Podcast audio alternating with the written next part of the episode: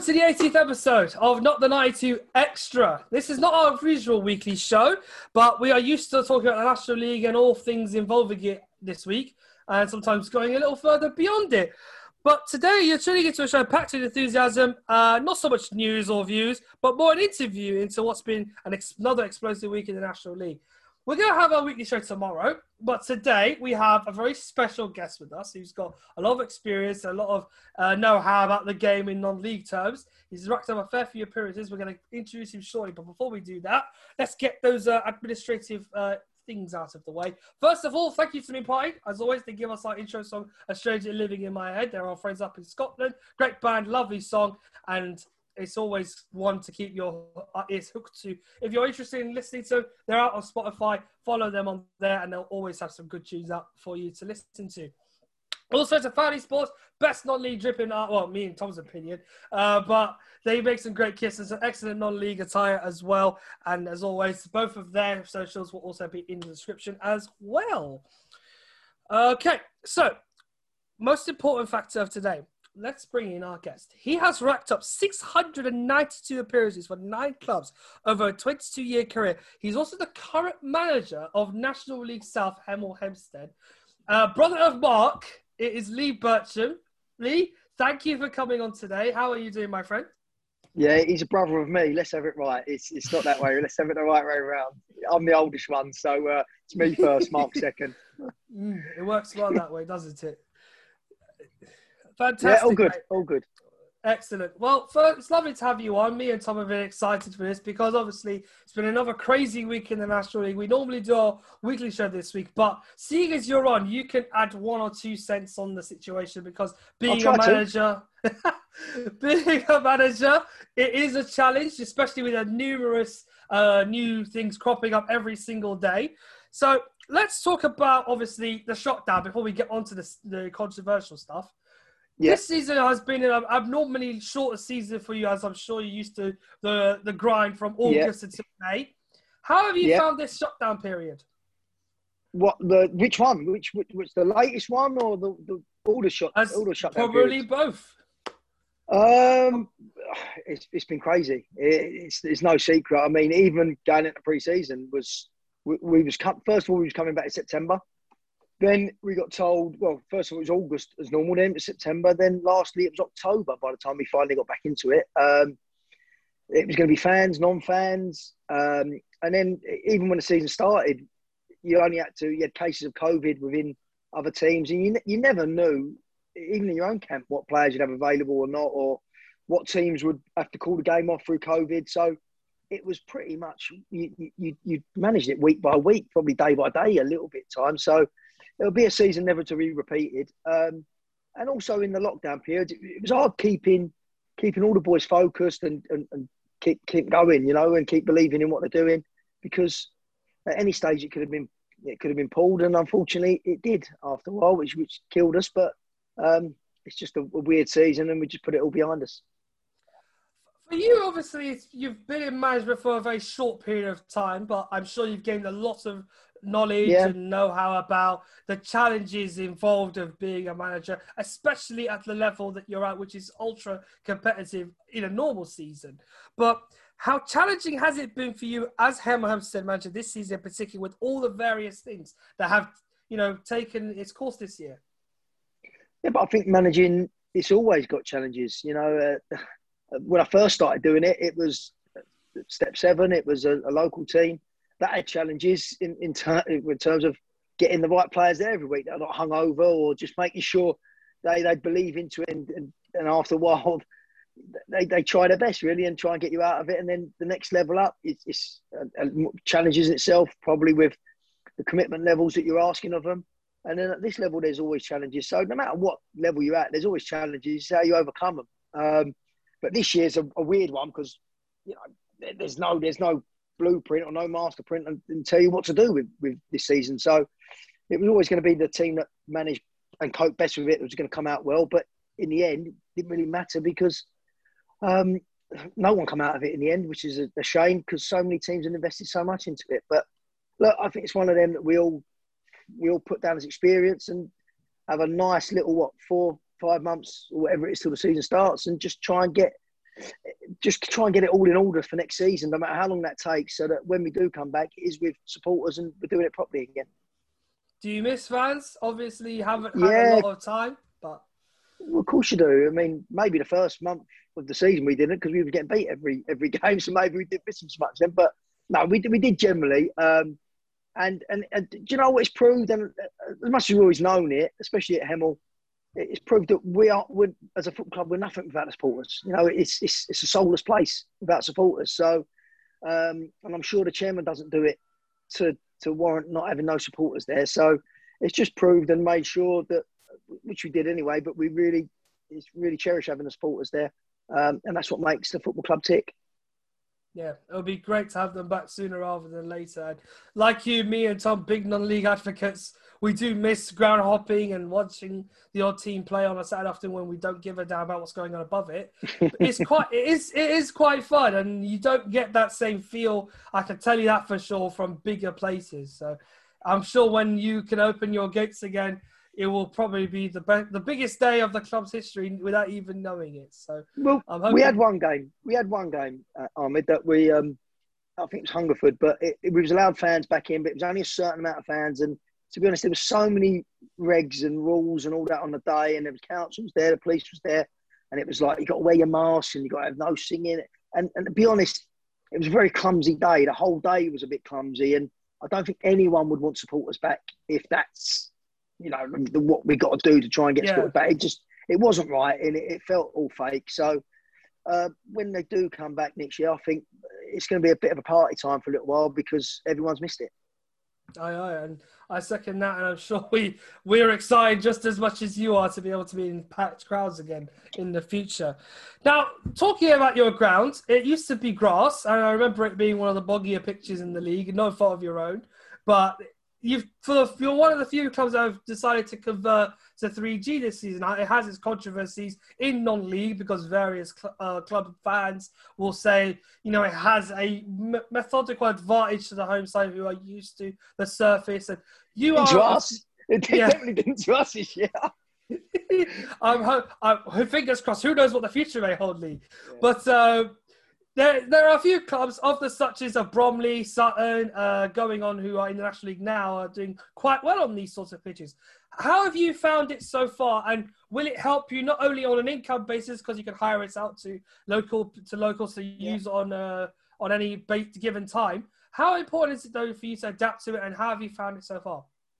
Look, I think I think all clubs ideally would would want a, a grass pitch if, if they could as a main pitch, and then have various other pitches attached to it that are three G that can be done for the community. But it, it, as a football club like we are at Hemel, we've, we've only got one pitch. We've only got the one pitch. So we can't be having all these community and all these junior teams and all that and and not let them on the pitch. You know, what's the point? We, we had, I think, when we had the grass pitch, we had one hundred forty-odd junior teams or whatever it was at the club, and they, they never come to the ground. They never got to play on the pitch. So you can't be a community club and and have that situation, you know. And also, I mean, I the, my previous club, Berkhamsted, they they, they tried, they, they tried really hard to, to get under fourteens, under thirteens, and trying to get reserves, um, all sorts playing on the pitch.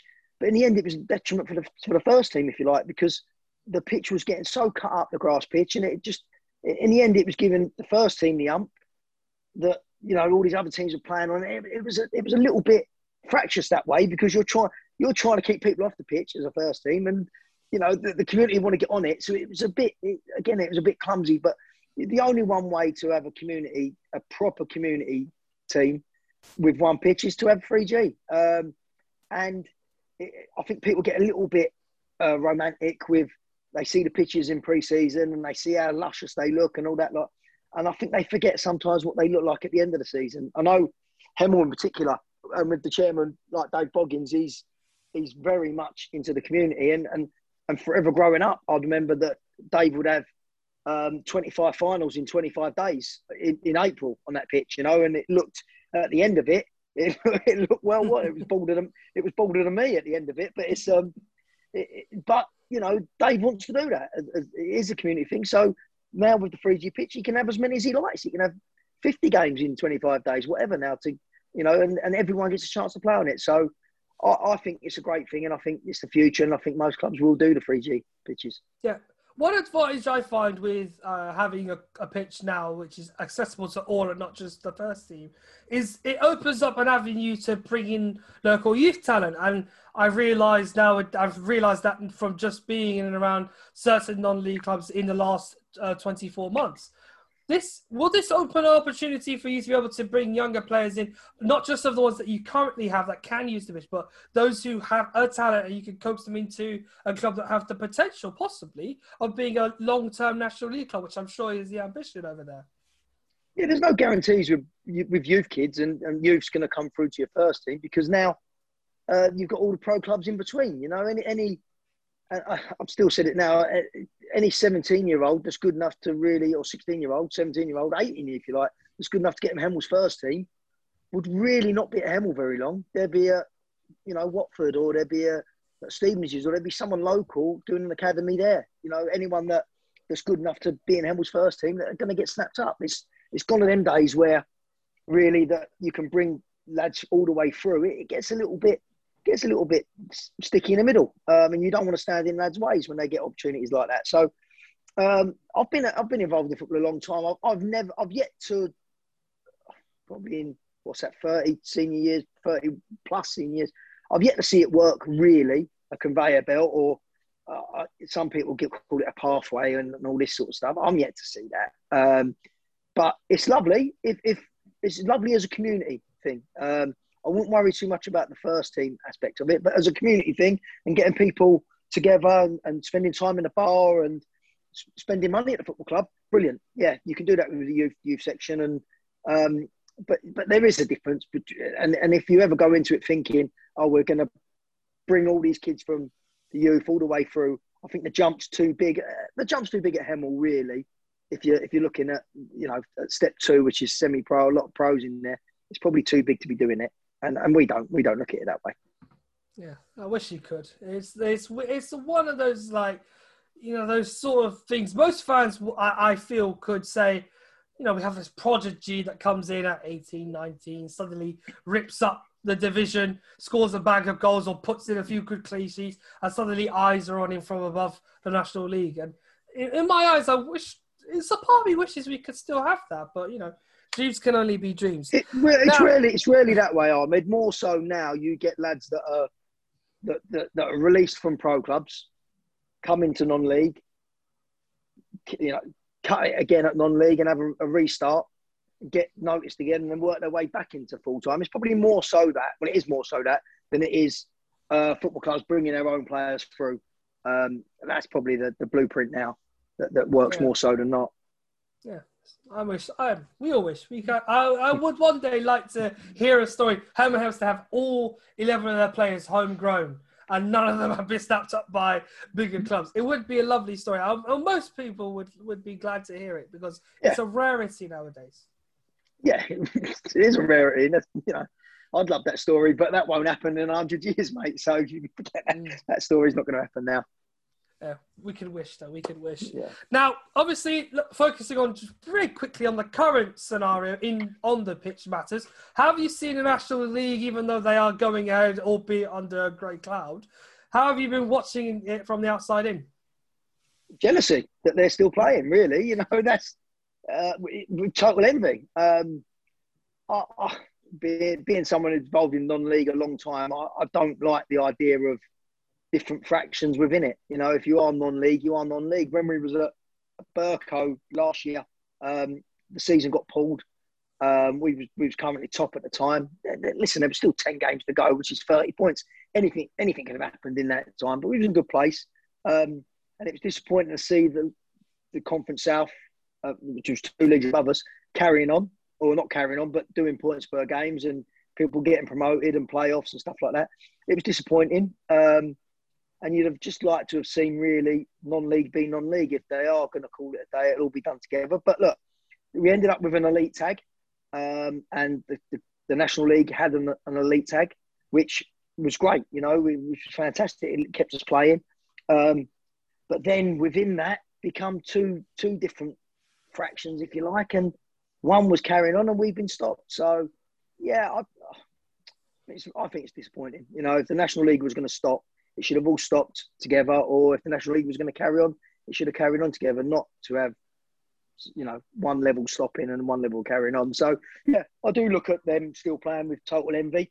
Um, and that's the truth. I won't, I won't, I won't lie about that. I'll, I want to still be playing. Yeah, I'm sure. Like many a club, I, I've I've got friends who play in not like the high levels of like step two or step three, for example, but they play at step seven, step eight here in London, where I live, and it is, you know, there are some crestfallen looks when I start talking about like those getting away with it internationally, and start, and they start saying things like, well, you know, we could have been able to finish our season safely. We could trust each other to work what we work with each other, not to get into any trouble, COVID related or anything like that. And, you know, I sympathise with them. I feel like yeah, they're being hard no, you, you say that, you say that, and now uh, it's shooting on the other foot. When the reality did come, the start of this season, and step two, step one wasn't allowed fans, if you like, elite football wasn't allowed fans, um, all the teams below us went absolutely crazy with supporters. They didn't have no, no, they didn't stop it. They didn't uh, segregate at all. I went and watched plenty of games where it was the case of let's squeeze as many supporters as we can. We're allowed to. Um, and I yeah, went to watch... Like quick crash you know, grab, basically. Yeah, well, it was. It was. And if any club deny that, they're lying. You know, they, they did. They, they they they thought, this is a way we're going to earn a few quid here and just get... Because they had all these sets of supporters that should be watching elite football, suddenly with nothing to do on a Saturday, and they, they, they crammed them all in. Um, and so if you look at some of the gates that was received in and around it, it was ridiculous. They doubled, trebled their gates because they took them all in. No one at any stage then went, do you know what? We should maybe segregate it here because this is getting a bit silly. Um, and, you know, so, yeah, I do feel sorry, but a, a little bit, I think there was an opportunity and people grabbed it as well. Um, and it goes with anything. Every, every club looks after himself that way, but it's, but, you know, I couldn't, I couldn't blame any club for doing it because up their budgets and everything, which we struggled getting players because of these sorts of things. But, you know, it just needs to be done this season when it's done and dusted, and hopefully next season we get it done properly. Um, yeah. it, it'll be a better place.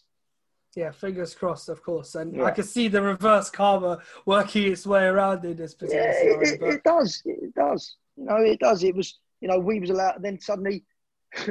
Then suddenly they was allowed supporters, and suddenly they stopped. We was allowed to play again, so we was. Be- it was just crazy. It was just a mm. crazy, crazy situation. Um, yeah. Hopefully, we everyone's learned from that.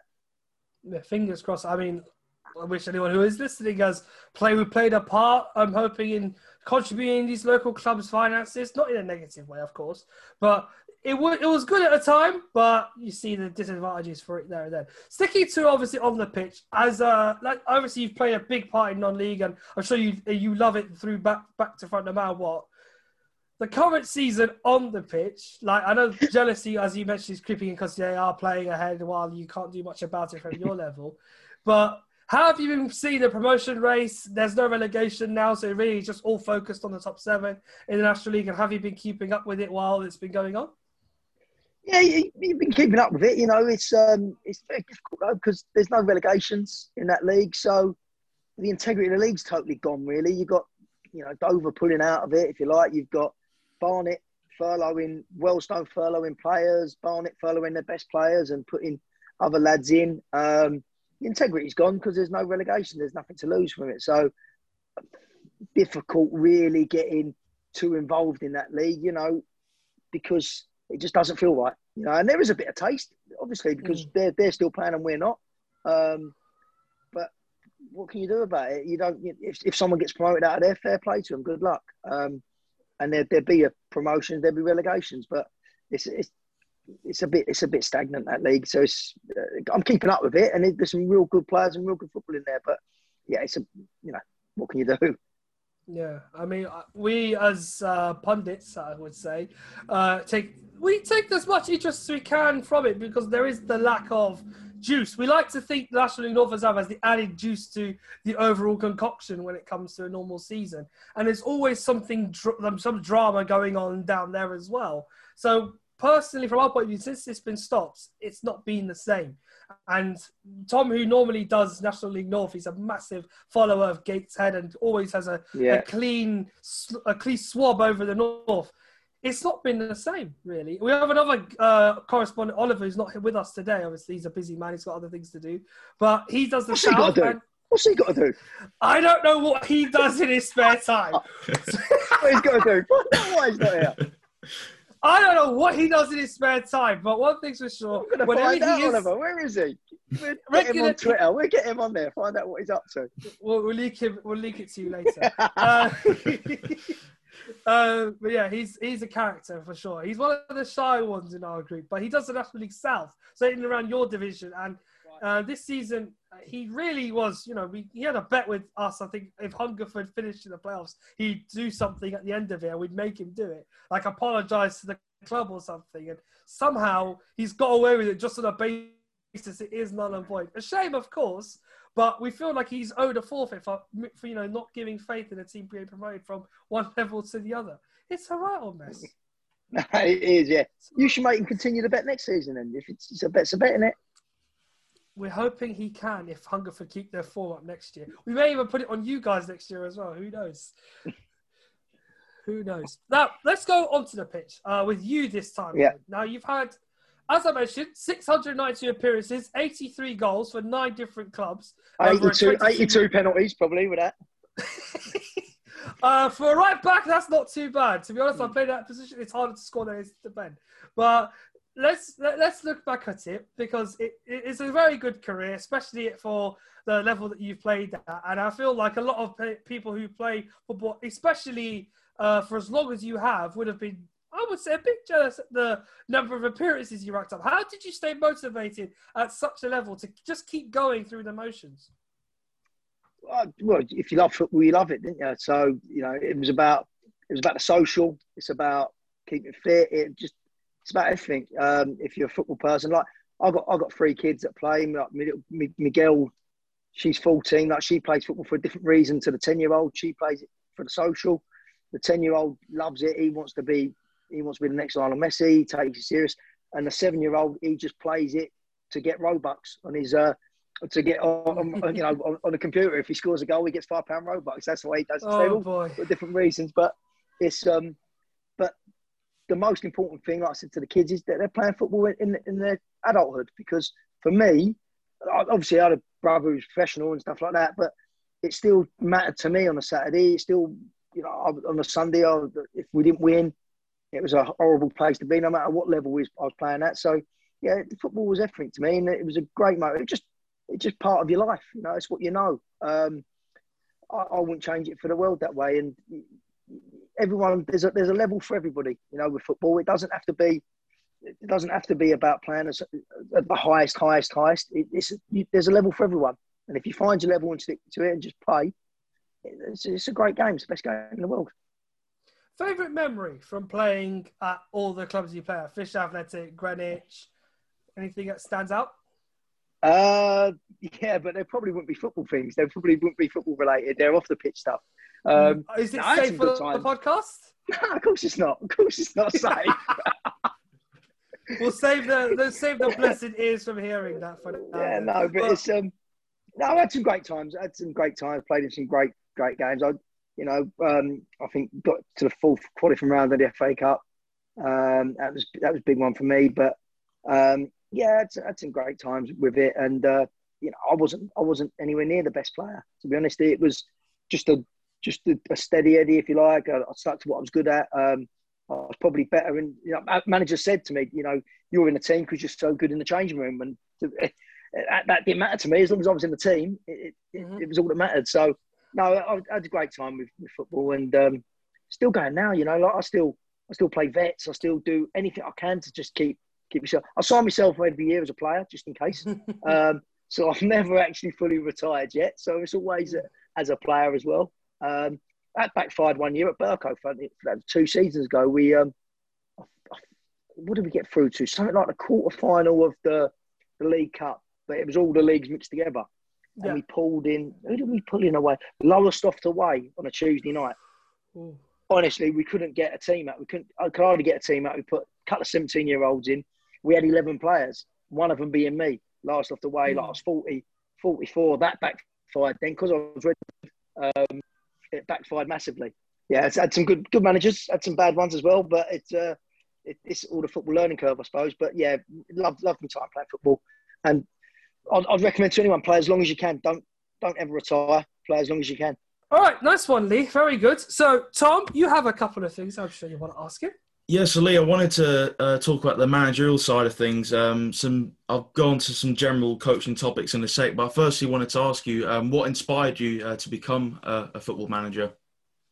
I, I didn't. I, I didn't. I didn't ever at any stage ever wanted to be a football manager. It was um, I just wanted to carry on playing. I, I, I've said it before. I wanted to keep on playing until I was sixty. I, I didn't ever, you know, I was. To be fair, I was probably always a captain at whatever club I was at, and a lot of players I played with would have probably said, oh, you'll go on to management or something like that. But it wasn't something I ever give much thought to. I I, I was playing for Alzheimer United, I think I was thirty-seven, um, and I had a horrendous leg break, dummy tib and fib. Um, and at that age anyway, like, Mother Nature was taking its toll on you at that level. Um, and to be honest, I, I made a... a just in the time I just went, look, I'm going to come back and play. The doctors all said, you'll never play football again. You know, there's no way. I did a whole, I did a whole year's rehab, um, and then found out that they, they had to do the whole operation again, um, rip it all out, break my leg again. So I had to start from scratch a year down the line. So I'd have been thirty-eight. Um, I got, managed to get myself back.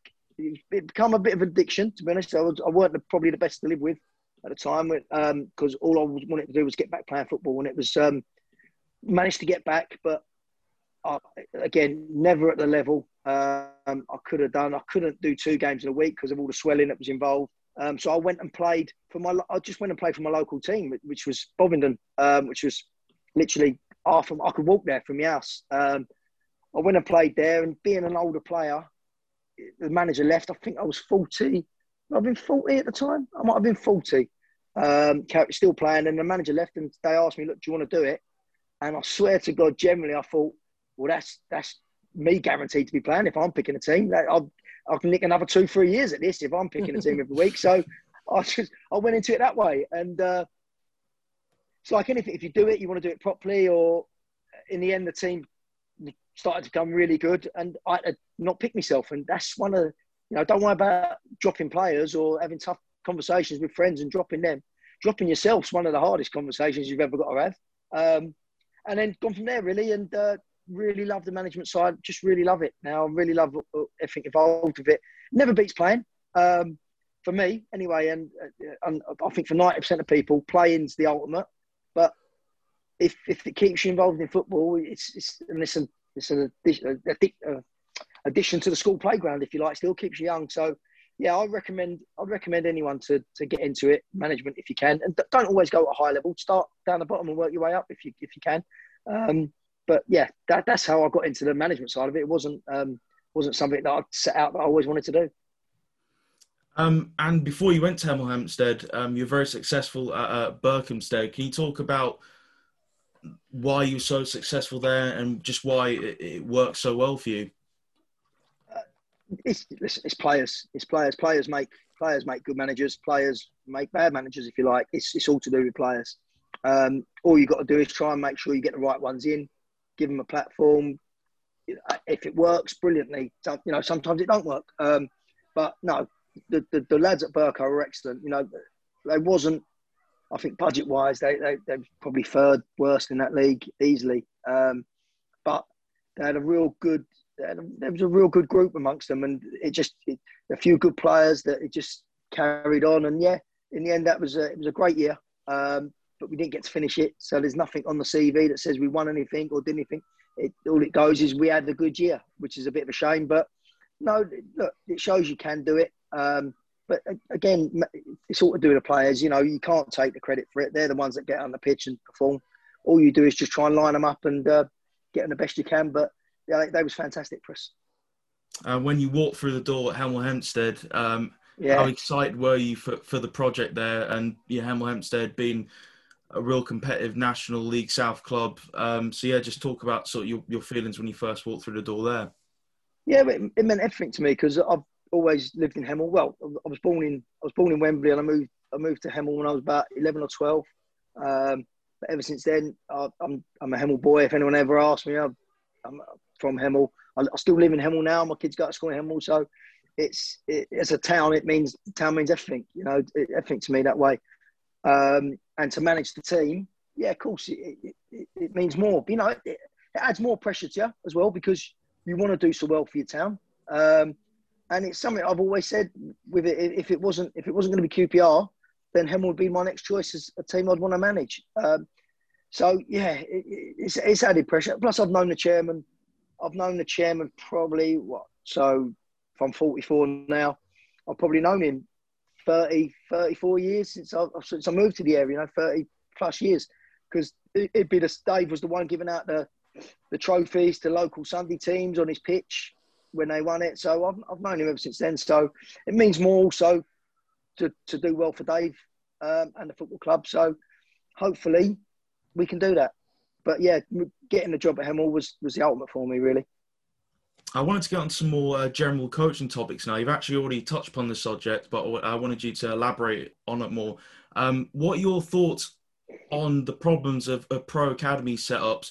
And have you ever found young players to reject the move to non-league when they're being released by a, a you know a pro-level club, um, or or just approach for a loan move? It depends. I mean, even at non-league level now, there's there's agents, and listen, there's good and bad agents. There's there's there's good and bad parents that give good and bad advice. There's there's you know you can't you can't judge every kid the same that comes out of it. You get some good ones, you get some bad ones. It's it's the way it is. But yeah, it's it doesn't matter where the kid comes from in that way. If he comes out of the academy, he comes in and looks the part and looks well and he's got the right attitude, you give him a go. So I don't, I don't really cast any opinion with the, the academy side of things. I know one thing that I feel that, I don't know whether the academy system's got it wrong or we get it wrong. We, we're creating, definitely creating technically better players, without a doubt. The lads, the, the youngsters, youngsters coming through are technically so much better than my generation. Whether they're as physical or mentally as tough, or that that that is definitely up for for question in that way, because they're just different. Every generation is different, you know. My generation different to the generation before me, and uh, but yeah, they're, they're not the same. They're not the same characters that you used to get. Uh, but that's that's society now, so you know that that carries on with the football as well. I wanted to find out: um, is there a coach or manager that's had a big influence on your career? Um. Yeah, well, yeah. I, I look at you. Look back at all the managers you had, and you pick out the good bits. You pick out the bad bits, and you know the lads. The lads will be doing the same with me. But to be honest, I've said it before. That the managers that I used to like, quite honestly, were the ones that picked me. There wasn't, you know, that was it. I, I never liked a manager that never picked me. I thought he was useless, um, and he could be the best manager there's been. But if he weren't going to pick me, I, I didn't like him. Um, and that can be said the same now. You know. The, the club you're managing, there's only ever eleven players that like you, and that's the eleven that are playing. So don't ever go into football management trying to be popular, because it's not a popular, popularity contest in any shape or form. You know, you've just got to do the best you can. Um, but yeah, if if I was to pick three managers that that, that really um, really uh, that was good for me, was um, Keith Stevens at, at Fisher, probably the best one I had. Um, He was, it just, he was so aggressive. He, he just come from Millwall and dropped into the Conference South. I think Doctor Martin's Premier then. Um, and I moved there um, after that. And it, it, he was brilliant. And he was he was aggressive, scared the life out of people. I was right with that. It didn't bother me. He got he got to me in other ways. But it, he was he was great for me. And he put me at a level that I'd never played before. And I played a lot of games for him. So he, he was great. And when I moved back here, Uh, to, in Hemel, after I got married and couldn't afford to move in London, I played for a local team, Kings Angley, and the manager there was, was great. Um, we didn't hit it off straight away, fun enough, but um, I, I told him that I was going to do this, that and the other for him. In the end, luckily, luckily it turned out, and we're still good mates now. Steve Heath, his name is, and he's a manager at A F C Dunstable. And I had one at Alzheimer United at the last stage of my career, a lad called Tony Joyce, who... just such a character, so funny, um, and I just loved being in his company, and still mates with him now. So more so, it, it was the characters really of the managers that that, that I really took to. And I, I don't know if I was to say a, a manager. If I've always looked, if you if you just treat players or treat people, uh, you'd have expected to be treated as a player, whether that's right or wrong, or whether players like that or they don't. As long as you can say, look, I'd have expected to be treated like this, or I'd have accepted that, that's all you can do. You can't do no wrong with that, with that, with that side of things. You sleep at night knowing that you, this is how you'd have expected to be treated. So that's it, done. Um, but yeah, no, no really inspirational managers that way. Mm, not bad, not bad. Very, it's very interesting to hear your your ideas of like of who you would idolise as a manager or have try to take ideas from. To follow up on Tom's question, as a manager, what is your philosophy of play? What do you aim to see from your team when you're on the sidelines on a match day? Hey. You've got to win a game. It's results. That's that's the be all and end all. Um, and any manager that goes in and says that, oh, I'm, I play a three four three or I play a three five two or I do four four, I don't know how any manager can say what they play till they know what tools they got to work with. They you don't know what players you got there. So if it disposal at your club, you've got the three best centre halves, then you play three at the back. If you haven't got a good centre halves, then you play you play a four four two or whatever you do, whatever formation you play. It's got to be right for the team. Um, like, through my management, if you like, the, the, the first team I was at Bovingdon, it was at a level that I, I knew enough players, uh, good players, uh, and we had a decent pitch. Um, so, to be honest, anyone that ever watched us there, it was pure football, no overhead heights. It was all one and two touch, give and goes. It was, it was, it was excellent football for that level. Um, and we could win the league and be successful doing that. Um, we went to Berkhamsted when we went there. Obviously, I've described the problems with the pitch, and they was trying to be a community club, and it was just a real, it was a real bad summer for the pitch. It, it just it killed it, and we, we could never. And we didn't necessarily have, if you like, the the best, silkiest type of players. We um, we, we had good work, good working players, hard working, uh, and a good centre forward that scored goals. So we went a little bit more direct that year.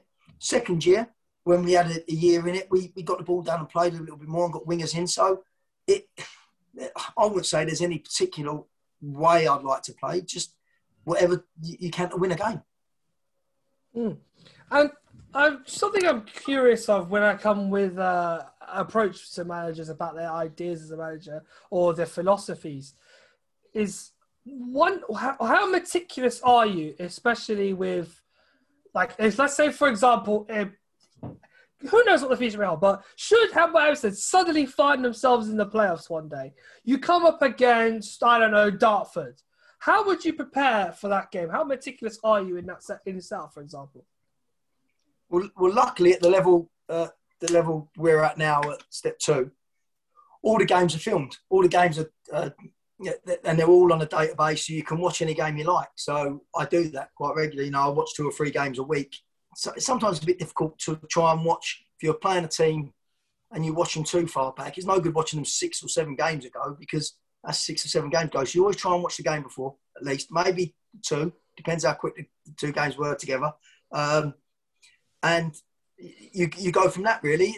Teams can change it, so you can you can set yourself out to to go with what, what you see on the, on the videotape, but it might change on a Saturday. So there's no good. Likewise, teams watch us. So you've got to be a little bit clever as well at times or change them around. But, um, yeah, at this level, you get to watch the games. Um, so you, you you can do a little bit more homework and teams can do it on you. So, so it's more professional that way, definitely. Mm-hmm.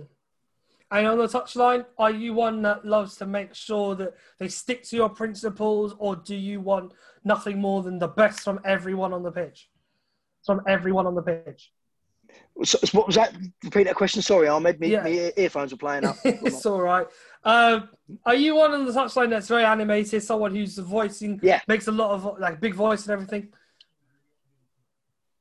I try not to be. I, I, I always say to myself, like, don't get too involved. Don't be too animated. Don't do. Um, but I end up probably yeah more animated. But then going back to my playing days, if you if you like, I. I never used to like the manager that that did that wasn't animated. I used to, I used to, if I was playing and I felt my manager was just sitting there doing nothing, oh, that used to really wind me up. So, yeah, there's a there's a there's a balance. There's definitely a balance to get right sometimes. Um, and I, I think any manager would say they don't they don't always get that balance right uh, all the time because they're emotionally involved in the game. Um, but yeah, I'd, I'd probably say it depends. Like I've got an assistant manager, Steve Bateman, who I had a, who was with me at Berkhamsted, and that he's very calm and and he's very, he's very sort of settling, if you like, that way at times. So it allows me to be maybe be a little bit more off the handle. And same way, other people need a, a man, an assistant that's more more of a live wire. So yeah, I probably animated. Yeah, I, I, I, listen, there'd be plenty of managers and linesmen that probably would say definitely mm. animated, but it's the way I responded to, to things as a player. I much prefer a manager that was than wasn't. Excellent, and it's good to hear. Obviously, that you're someone who looks ahead and tries as as much as much as you can to get the best out of the team, even in the tougher times. Let's talk about your let's talk about your division. Uh, it's a as I mentioned, an ultra competitive division. I know, unfortunately, you're not preparing for a game like you would on uh, obviously this week would be the bank holiday period, so back to back games on Friday and then Monday yeah, as shame. well. So yeah, they're great games, great games, good oh. weather usually, great games. Yeah, fantastic events they are. No. But let's talk about your division. Obviously, you haven't got to worry too much right now, but next season, I'm sure, will be as competitive as any other. In yep. your division, who would you say are like the standout sides for you, and who would you say could be a challenge to come up against next season or the dark horse next season? It'll be the same teams that are up there now, really. The, the Dorkings, the Dartfords, um... So, someone's had a great year this year. They might be able to repeat that next year. But there, there'll be a few in there that underperformed as well that would be right up there. Maidstone, Ebbsfleet, haven't. Um, there's some big clubs in that in that league, you know. There were some real big ones. Um, but, yeah, the, the, the, the, usually it's the, the ones with the biggest budgets are up there usually. That's how football works, you know. If you, if you line any league up and you line them up on what the budgets are, their, their team's usually finishing around that. So, and there's some... There's some big ones in there, and you know they'll be up there again this year. But yeah, Dorking will be Dorking might change. The manager will still have them firing, same as Dartford. They'll be up there, so I'm not expecting too too different. You always get a dark horse comes through. This year it was probably Hungerford in our league that was the one that surprised people. Um, Oxford City, you know, had a nice strong finish, so they'll be up there again next year. So yeah, look, finishing in the top ten in the Conference South is a good season with with everything that's in there. Um, But obviously, you want more as manager. No one wants to go into managing, or you know, no chairman wants to just go in things, just finish in tenth place. Everyone wants to be in and around the playoffs or promotion. So there's no point going into a season not not not having that aim. So that's what we'll be aiming for. Mm. And obviously, I'm sure you're. Uh, I'm sure Kerry has big ambitions as well to aim. Obviously, every club enters this division to aim high. They don't get there and just on virtue. What do you aim for with Hemel Hempstead next season? Player recruitment's obviously taking into account, and I know you can't draw like a, a big name or something like that, as I'm sure you could, but especially at National League South, it can offer the opportunity for a dark horse such as the Hungerfords you mentioned, or possibly even, I don't know, a surprise Hemel? outside of the top seven. Who knows? Who knows? What, what do you hope for next season? Uh, player recruitment's key. It, it always is, always will be, and that'll be the same in the Premier League all the way down.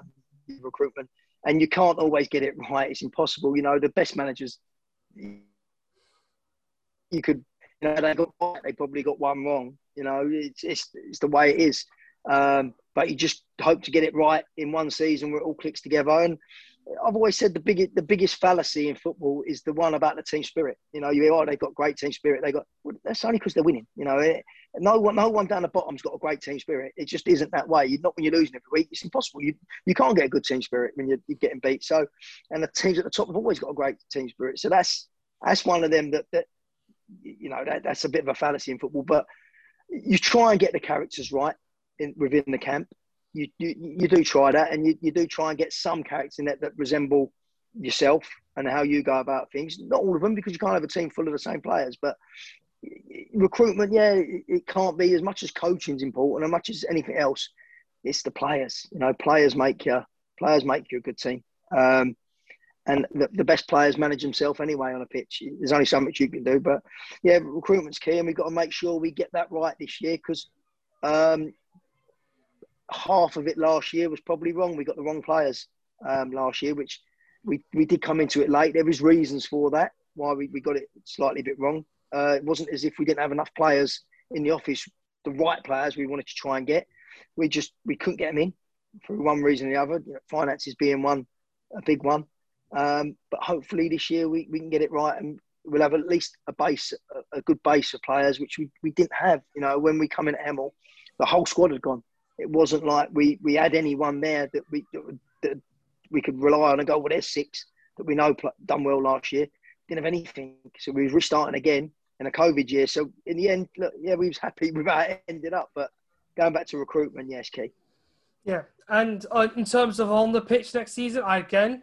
drawing the players in, in, taking it into account. I'm sure if you wish you could get the players you wanted in, where would you hope to finish next season? Top. You gotta want to finish top, don't you? That's that's the whole point. What's the what's the point in doing? Love your ambition, Lee. I love it. I love it already.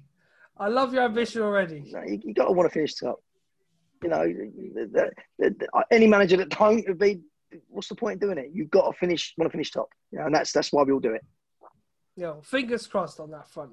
One more thing about, obviously, your time in the division so far, albeit minimal. I'm sure you'll want to grow that over the next few years, hopefully. You do fingers, have fingers crossed for you, touch wood and all. Yeah. Um, as a coach, how how do you feel you've improved in the time you've managed in this division? As a manager, I'm sure you've managed to you understand the challenges involved and the little tribulations that come with being a, a manager in this division. But as a coach, how have you improved? I, I don't. I'm not really. A, I don't really class myself as a coach. I don't think there's. I think now the days of the manager, who's the coach, who does this, who does that. I think they're gone. And if I go back to my playing days again. If the manager was the coach and everything, I got fed up with his voice, if I'm honest, Ahmed, you know, I was sick sick of hearing it because he, mm. you got no break. You know, the, the, you hear the manager doing the team talk, then you hear the manager on, the, on the, the training pitch. And you, I, in the end, it just, it was the same noise over and over again. So I try, you know, I try not do that. You, you try and be a manager because um, they are different roles now. They're, they're, it's, it's, and I've always said, like, if, you, if, you, if you're not, great in one aspect of your game, get someone in that is good at it because um, you can't do it all. You can't be good at all of it. You're on one way to fail you then. So stick to what you're good at.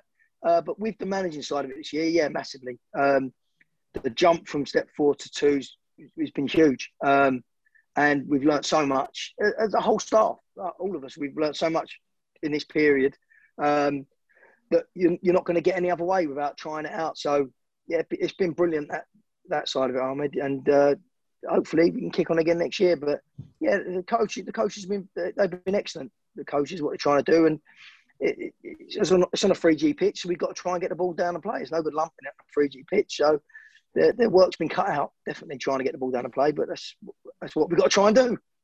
Mm. Finally, Hemel. Obviously, this we know next season is not given. We don't know what may happen, but what while you are still at the helm over over there. Where do you see Hemel uh, ne- in the next few years and yourself ne- in the next few years?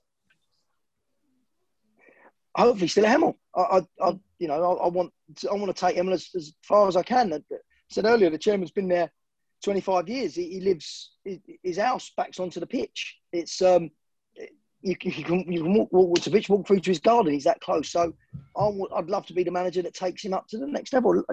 I'd love to be. Um, If I'm not, it won't be for the want of trying, and it won't be for the passion and love for the club because I've got I've got all that. It'd just be you need you need luck. You need you need it to all, all come together at once. But yeah, I'd, I'd like to take Hemel as far as I can. I've no ambition to manage any other club, that's for sure. This is um, if and this is Q P R, and I don't I think Q P R's quite a way off. So um, so yeah, so uh, no Hemel for me or Hemel or bust at the minute. So that's all I'm focusing on.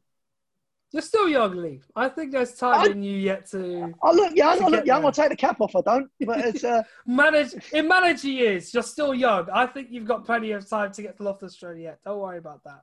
I just, I just put a load of old-looking people alongside me in their dugout, and that's what I do. And it just makes you look great then. Excellent, Tom. Take us home, mate. Oh yeah, so Lee, I just wanted to find out some more uh, sort of behind-the-scenes stuff. Um, Can you sort of tell us what a manager's daily routine is like? Well, mine's getting up, going to work on, on the building site because I'm an electrician, so it's a little bit different. I'm not, uh, I'm, I'm obviously not full time. There are some full times yeah. in there, but uh, on a Saturday, it's yeah, you, you, you try and get there, try and get there nice and early, not too early that you end up drained by the time, um, by the time the boys turn up. You try and get there an hour or two before the boys, so at least an hour.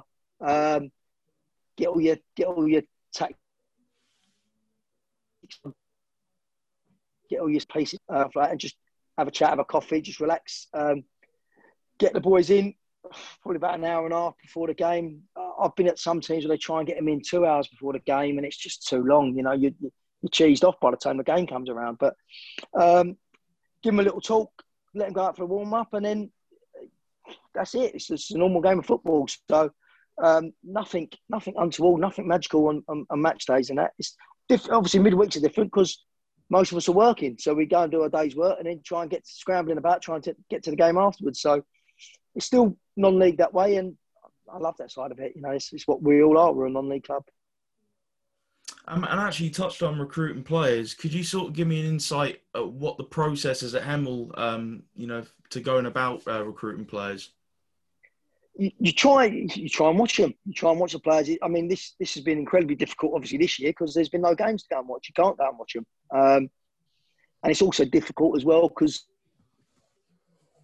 we play Tuesday teams, if you like, in the league below.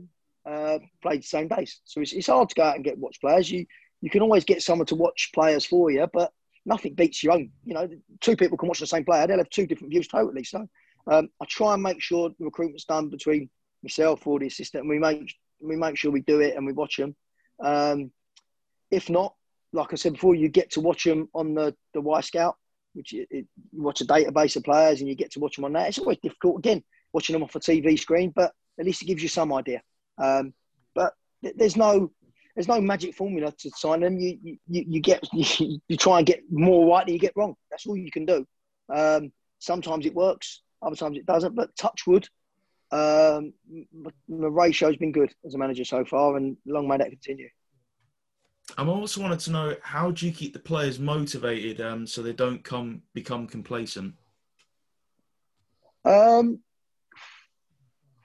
I'd like to think the players you're getting in anyway, they take control of that themselves. Otherwise, they're not the right individuals you want at the football club. So um, you shouldn't ever have to motivate players at this level that, that want to play. You know, it, that, that, it was tough motivating, not motivating us for all the lockdowns to keep lads believing that there is going to be an end. Um, and eventually, look, there wasn't an end, but at the time, I believed there was an end, and my chairman believed there was an end to it, and we was all told there was an end. So it was a little bit, of, it was a little bit tough at times with a stop and starting to keep pushing lads and keep doing them. No, there's only so much training you can do, um, but yeah, motivating players to to want to do well—that's that's part of your recruitment. That comes together, getting the right characters. And the last question I wanted to ask you, Lee, is if there were three things you wanted an opposition coach or manager to say about your team, what would they be? Oh, they smashed us. They, they smashed us. They're the best team we played against this year. Um, them ones. But if a team said, no, they, they're hard working. You see, they work for a manager. Um, organised, all the usual bits. But, yeah, you, you, you, you, you like them to say nice things. But to be honest, you don't give a monkey's what the other managers sound about your team. It's what, it's what you feel about your own team. So, um, listen, a, a, another manager's never complimentary on a team when they... when they've lost. No, there's no way that happens. They're only complimentary in the team when they've won comfortably. So hopefully, nine times out of ten, your manager won't talk about, the other manager won't talk about your team. So, um, yeah, that's not really, there's not really an answer for that. But hopefully, as a manager, if you can get your teams at least working hard as a bare minimum, that's, that's, that is, like I said, your bare minimum. Brilliant. One more before we send you away. I know we don't mean to, but... obviously, the last week, National League-wise, has been tumultuous, to say the least. And I'm sure you've been, like everyone else, following news regarding, obviously, the decisions that have been made to various clubs who opted not to play during the period when the league was suspended or when it came out of the suspension. Yeah. But from your point of view, I'm sure you are best placed at the club to be able to uh, give us an idea of what you guys think of it. How have you reacted to the National League's uh, stance on the matter? And I am sure, are you going to be following in the footsteps of Maidstone and Dorking in uh, starting an E G M soon? Uh, I, that side of it, I don't know. All I know is we, when we, first when we got the job, like the, the, the chairman obviously got us in and said, look, this is this is your budget for the season. This is your budget per week. Um, it doesn't. It's not dependent on what fans we get in. It's not dependent on what funding. This is this is it. Um, but he'll guarantee that throughout the season. So so when we received all the grants and all the other bits, we it was budgeted. It was done. We could do the season on it. Um, our downfall was that obviously not all the other clubs were doing the same. So when the funding stopped, they had to stop. You know, there was no other way to do it. So every, every team, you can't criticise a team because you don't know their reasons for doing it. You know, it, as time goes on, obviously it gets a little bit, you get a little, little bit less angry about it. But at the time I was angry because we wanted to still play. Um, and it's not that we was in the hunt for promotion or anything like that. We just generally wanted to keep playing football. It was, um, that's what, that's, that's what we was there for. That's what we, we want to do. But yeah, do, do I, do I have bad? Well, I, the only bad thing is I have is that when, when Burko got curtailed or got stopped, it was a, it was a government decision that, uh, and the F A went, that's it, stop the football. There was no vote process. It was just done. Everyone, it was, it was done that way. So it's, um, for this one to be, to this one to be stopped, it was stopped when clubs didn't have to. There was it wasn't a safety thing. It was pure money. Um, was the reason we stopped, and that was a, that was a tough one to swallow. Um, it must have been a lot tougher for the teams at the top as well because they've invested so much into their season. Um, but it's done now. Um, every club did what's right for their club, and the most important thing, I suppose, was clubs didn't go to the wall with it. Um, and there was no blueprint for the season. It, it, it was just, you know, disappointing that we, we we called we called a day on it and we couldn't restart in any shape or form. But that's done now, and we've got to move on to next season. And then the future. What what do yeah. you hope for? Uh, Hemel in the Premier League, yeah, that's what we want. We can all dream. We all play Football Manager. You started it. Dream. You started it with twelve local players. You started that dreaming. Well, I take credit for it if it happens, Lee. That's one thing for sure. Uh, checks will be in a post in fifteen years from now. Um, Lee Burcham, it's an honour. Thank you so much for coming on to our show today. It's been great, have, brilliant having you. Uh, we wish God. you all the best of luck in the, hopefully, with all, you know, patent yeah. pending and pa- pandemic pending in particular, the yeah. next season is a much more fruitful and fulfilling season for you and everyone up at Hemel. And me and Tom have been gratefully honoured to be able to share many a thought with you this afternoon. Brilliant. Great stuff, chaps. Great stuff. Anytime. Well, th- yes. For Lee and I and Tom, thank you everyone for listening to this particular Not the ninety-two Extra. It's been a great show. We've had so much to learn from Lee and from his experience, not only as a player, but also managing in a very difficult time during this pandemic. If you've enjoyed it, uh, as always, there's always an opportunity to not only listen back to this, but to listen back to all of our Not the ninety-two Extras we've done so far. We've had so many great guests uh, that have come on in the past. You have... Great catalogue of shows. Our weekly show will be out very soon as well, so keep an eye out there too. But that's it from us today. Now we're back with a bang. You can look forward to more of our weekly shows and more great guests on our Not the ninety-two. But if you don't know now, now you know. Take care, everyone, and we'll see you very soon. Good night.